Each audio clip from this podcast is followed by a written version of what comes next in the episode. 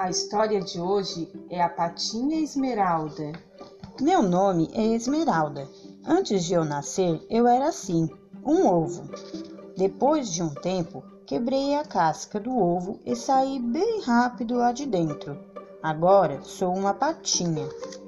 Aí vi que tinha muitos irmãos patinhos e todos os patinhos gostam de banho de sol pela manhã. Eu também. Então eu fico com muita sede, mas sou desastrada, porque fui tomar água e acabei dentro da tigela. Os patos gostam de se refrescar nadando no lago.